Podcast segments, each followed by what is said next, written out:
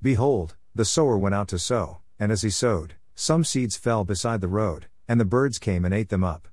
Others fell on the rocky places, where they did not have much soil, and they sprang up immediately, because they had no depth of soil. Others fell among the thorns, and the thorns came up and choked them out. Matthew 13 1 5, 7. A blog about peace.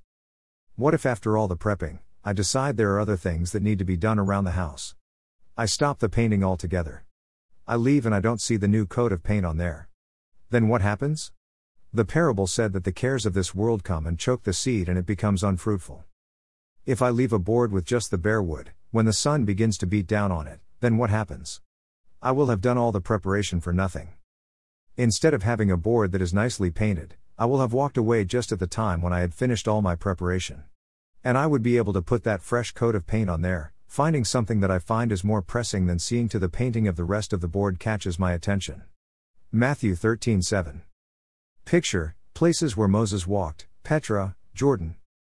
Pop quiz answer from January 7, 2019. Lines from the Disney movie, Frozen. I love pop quizzes. Here's the pop quiz for January 8, 2019. Which Jimmy Stewart movie has entertained the world for over 75 years? What is it you want? Mary? What do you want? You want the moon? Just say the word and I'll throw a lasso around it and pull it down. Hey! That's a pretty good idea. I'll give you the moon, Mary. I'll take it. Then what? Bread. That this house may never know hunger.